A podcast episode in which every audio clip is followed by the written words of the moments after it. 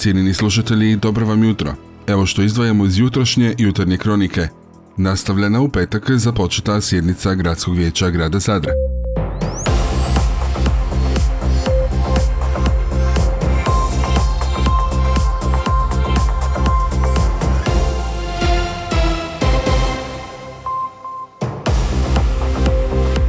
Dobro vam jutro. Nastavak u petak prekinute sjednice Gradskog vijeća grada Zadra počeo jučer u 8.15, no vrlo brzo zatražena je stanka. Naime, Damir Burčul nije htio odmah objasniti zbog čega traži stanku, pa nije dobio 10 nego 5 minuta. Objasnio je nakon stanke i zašto. Eh, htio sam vam samo izvijestiti vas da ovu stanku smo uzeli s obzirom da jednostavno dogovorimo se nešto u vezi zadnje sjednice koja je protekla abnormalno na način kakav je vodio predsjednik gradskog vijeća i da se očitujemo o njegovim izjavama u novinama koje su stvarno neprimjerene, oštre, bezobrazne, zločeste i to. Ja ću početi tu redom. U, na jednom portalu gospodin Vučetić je iznio da bi prvo vijećnika moju malenkost izbacio zajedno sa sjedalicom vani. U tome članku je koristio izraze brnjeca da mi se stavi, da lajem, da ovo ono. Čovjek je izbacio gradonačelnika jednostavno iz vijećnice što se nikada u povijesti ovoga vijeća nije dogodilo. Naš je zaključak da vi jednostavno gospodine Vučetiću na ovaj način ne možete voditi gradsko vijeće. Pred nama su važni projekti za ovaj grad gdje bismo svi zajedno trebali sudjelovati, svi zajedno trebali sudjelovati te izvući najbolje stvari za naše sugrađane. Mislim da je više vrijeme da je došlo da je dosta vaše samovolje u ovome gradskom vijeću. Jednostavno e, nikada gradsko vijeće na ovakvoj razini nije funkcioniralo. Mi smo jednostavno bačeni u blato. Ne vijećnici HDZ-a, nego svi zajedno. Jednostavno to ovako više ne ide. Drugu stvar koju sam vam e, isto htio reći, vi se hvalite time da ste potjerali gradonačelnika u vijeće, a dragi moj predsjedniče gradskog vijeća, gradonačelnik je legitimno izabran na izborima od građana, dobio je većinu glasova gdje je doslovno vas potukao na izborima. A vas je na to mjesto doveo da budete neka ravnoteža, protuteža ili ne znam što, gospodin Nenio Meštrović. I vjerujem da vas je gospodin Meštrović doveo sa jednom dobrom namjerom ali vi ste to jednostavno zloupotrebili zbog vaše sebičnosti, zbog vašeg tog egoizma jednostavno koji ključa u vama i koji vi ne možete suzbiti u sebi. E, jednostavno vi mrzite HDZ, mrzite vijećnike, posebno velim vijećnike HDZ-a, mrzite sve građane, građanke koje su glasale za HDZ. E, mržnja podjela među ljudima za vas je moto a vi ste navodno i teolog, zar ne? E, ne dozvoljavate vijećnicima da svoju riječ iznesu, smatram kršenjem temeljnih prava čovjeka, tako i vijećnika, tezama da bi izbacili sve vijećnike HDZ-a, vi likujete, zapravo pokazujete jednu diktatorsku, autokratijsku narav. Ja mislim da nije sramota priznati ljudi ja ovo ne mogu voditi, nađite nekoga drugoga. Marko Vuđetić kao predsjednik gradskog vijeća odgovorio mu je kratko. Čitajte uh, i razvijajte. Jučer smo vidjeli jednu tinjsku filozofsku misao koja ne zna potrebiti bitak na pravom mjestu, a sad imamo i primjer političke psihoanalize iz Galovaca a mi se budući da se nalazimo u Zadru napuštamo i Tinsku i Galovačku misliteljsku školu i nastavljamo tamo gdje smo stali. A u onom trenutku kad izgubim povjerenje onih koji su glasovali za mene, ja ću sam dati ostavku na mjesto predsjednika gradskog vijeća. Nakon toga, da bi potvrdio barem onako providno svoj legitimitet, Marko Vučitić upitao je Enija Meštrovića, Antu Rubešu i Daniela Radetu da li dalje ima povjerenje klubova stranaka kojeg zastupaju, na što su mu oni odgovorili da ima. Enio, jel imam i dalje povjerenje tvog kluba? Imam. Ante, imamo i dalje povjerenje tvog kluba? Da. Radeta, jel imam povjerenje? Imam. Ako smatrate, znate koja je procedura? Pokrenute moj opoziv, a ako ne uspijete dobiti u tom pokretanju opoziva moju smjenu, to smatrate kao da ste potučeni na izborima lokalnih novih. Pozdrav svima prisutnima a najbolje, najviše pozdravljamo ne tamo čije duhove samo vidim, pogotovo duh gradonačelnika grada Zadra kojeg očito jako zanimaju građani i vječnička pitanja. Kazala uvodno u petak Drita Dunetov spočitavši Branku Dukiću izostanak s prvog dijela sjednice gradskog vijeća.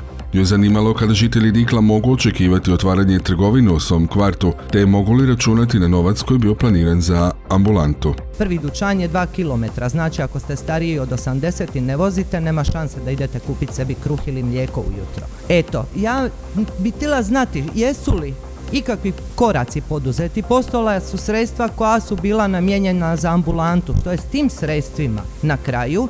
Da li, će, da li su uopće dali ikakav natječaj za otvaranje tog dućana? Mislim da nisu jer ih nije briga kako mi živimo i kako je nama i kako je našim mještanima. Kazala je to Dunatov i poručila gradonačelniku da očekuje barem pisani odgovor na njezino pitanje, kad ga već ne može dati usmeno jer nije prisutan. Ali nadam se da je gospodin gradonačelnik čuo moje pitanje ili će ga pročitati negdje u medijima i da će mi barem pismeno odgovoriti ako već ne može usmeno i slava gradonačelnik. Inicijativa Pravo svakog djeteta na školski obrok opet je pozvala vladu da besplatnu školsku prehranu za sve osnovnoškolca prepoznaje kao jednu od mjera pomoći obiteljima s djecom, te da se ono uvrsti u paket mjera za oblažavanje udara rasta cijena i krize. Smatruju da se sustav školske prehrane nedovoljno financira i da taj problem treba riješiti kroz osiguranje javnih sredstava. Na sjednici gradskog vijeća Marijana Botić osvrnula se na temu školskih obroka i situaciju sa zadužnicama u školi Krune Krstića koja se već danima proteže kroz medije. Nezgodna situacija koja se dogodila sa založnicom za školski obrok u školi e, Krune Krstića e, potakla je nužnu raspravu o obrocima za školsku djecu. E, akcija mladih već tri godine, prošle godine smo to intenzivirali, pokušava pokrenuti raspravu da se osiguraju školski obroci koji su nužni za svu djecu u školi, a onda roditelji kojima su primanja dostatna mogu naravno sudjelovati u njihovoj subvenciji. Jer naime e, djeca stoje u školi 7 do 8 sati. Ukoliko nemaju osiguran školski obrok to je i protivno ustavu kako je ova situacija zapravo potaknula ustavne stručnjake da se o tome izjasne i da kažu da bimo mi trebali osigurati pedagoški standard djeci. E, sa pročelnikom Nekićem prošle godine smo pričali o sredstvima koja bi trebala za grad Zadar se osigurati kako bi se za svaku školu osigurali školski obroci, a čak sam i sa udrugom privatnika restorana pričala o tome da bi oni mogli zimi da ne zatvaraju u potpunoj e, mjeri e, restorane kao što se u velikoj, uh, velikom broju slučajeva nažalost događa zapravo biti vanjski suradnici dok se ne osiguraju u školama školske kuhinje vanjski suradnici koji bi po subvencioniranim cijenama osiguravali školske obroke za svu školsku djecu. Na jučerašnjem gradskom vijeću Ante Rubeša je govorio o prometnom kolapsu oko škole Šimune Kožić-Čabenji. Referirat ću se na jedno brdo koje je bilo, pa skoro pa jedno 7-8 godina na poziciji e, osnovne škole Šimun Kožić-Benje koju je svako mogao vidjeti ko prolazi jednom cestom. Znači vlasnik je tu u strahu od prolaska asfalta, stvarnosti je put u stvarnosti, e, bacio hrpu građevinskog otpada. Ja sam više puta, čak sam i preskonferencije tamo radio, više puta sam i vas pitao što se s tim radi, vama to smeta, nije li to sramota jednog grada da se radi na takav način, mislim kao da smo u ne znam, nekoj džungli, jel? Ovaj, da pojedini vlasnici na takav način sa nekakvim građevinskim otpadom e, blokiraju razvoj ovoga grada. Da li se naprosto po tom pitanju, da li se taj, ta osoba kaznila, da li je točno ta osoba koja je na toj čestici kod 8 godina držala tu hrpu kamenja, ispričavala normalan prolaz e, putem, e, platila i jednu kunu u proračun ta je sada odnešena e, prolaskom e, ove sad e, aglomeracije što li već, ili maknuta je ta hrpa, nema je na tom početku, ali sad su dvi nove hrpe. Dvi nove hrpe, malo dalje u toj ulici gdje se spriječava znači sad odvodnja ko kopa onu cestu oko škole, bez ikakve najave, blokirali su cijeli kvart i sad ljudi misle da mogu proći tim putem pošto je maknuta ta prva hrpa i onda ih dočekaju dvi nove hrpe. Naši novinari izašli su na teren i provjeli stanje. Iz pravca puta Dikla dolaskom do škole nemoguće nastaviti vožnju prema Petrićima. Radnik kojeg smo tamo zatekli kazuje nam da možemo zobići bager koji je pozicioniran ispred ulaza u školu, ali potom možemo samo skrenuti desno u malenu uličicu koja nas ponovno vraća na put Dikla, odnosno ulicu Denisa Špike. Kako je zatvorena ulica Asije Petričića koja vodi prema sportskom centru Mocire, logično je skretanje ulicu Brune Bušića u školski centar Mocire.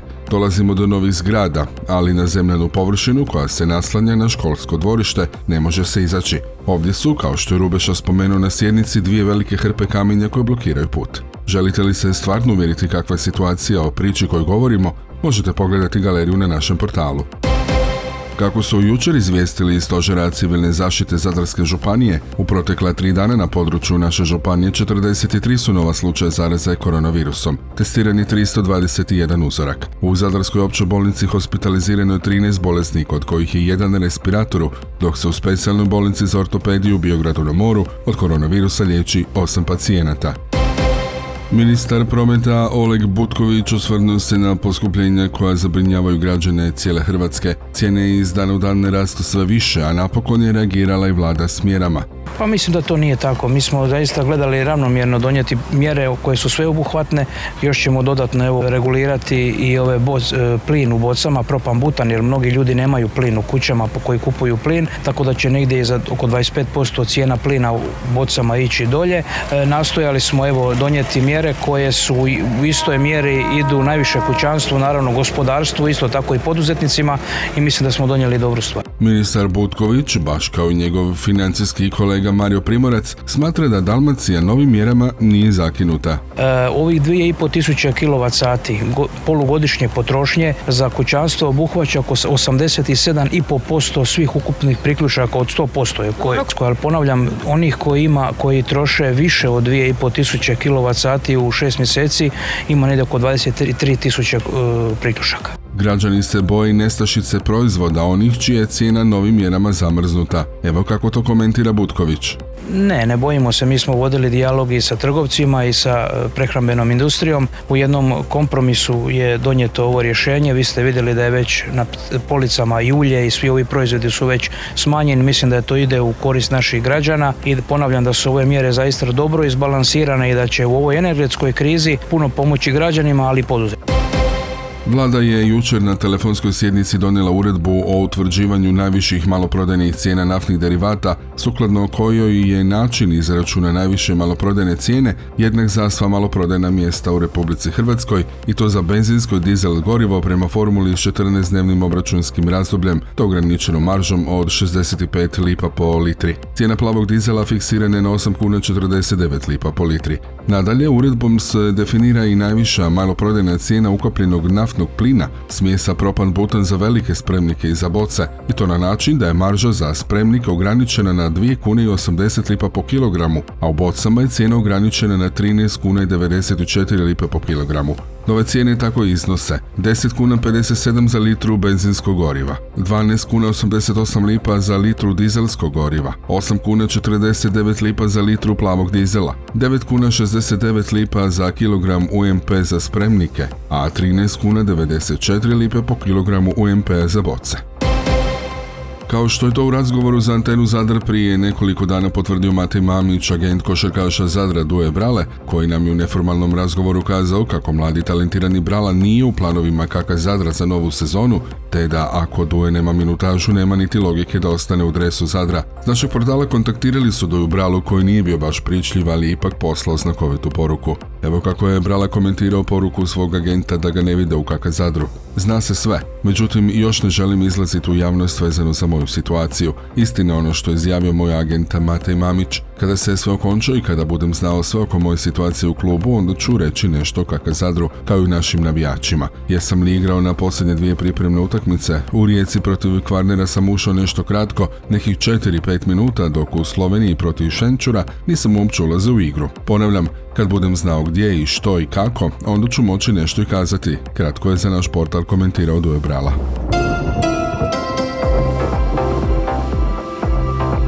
U Hrvatskoj će danas prevladavati sunčano, povremeno umirena na oblaka, osobito u drugom dijelu dana, a ujutro mjestimice unutrašnjosti kratkotrajna magla. Vjetar uglavnom slabo gori u ponegdje umjeren jugozapadni. Na Jadranu ujutro mjestimice umjerena bura, a sredinom dana i poslijepodne jugozapadnjak i zapadnjak prema otvorenom moru sjeverozapadnjak. Najniža jutarnja temperatura između 8 i 13, u gorju mjestimice nešto niža, a na Jadranu od 15 do 20. Najviša dnevna temperatura uglavnom od 24 do 29 Celsijevih stupnjeva. Pratili ste jutarnju kroniku Antene Zadar. Uredila je Željka Čačko, pročitao Franko Pavić, realizirao Matija Lipar. Proizvela Antena DOO, rujan 2022.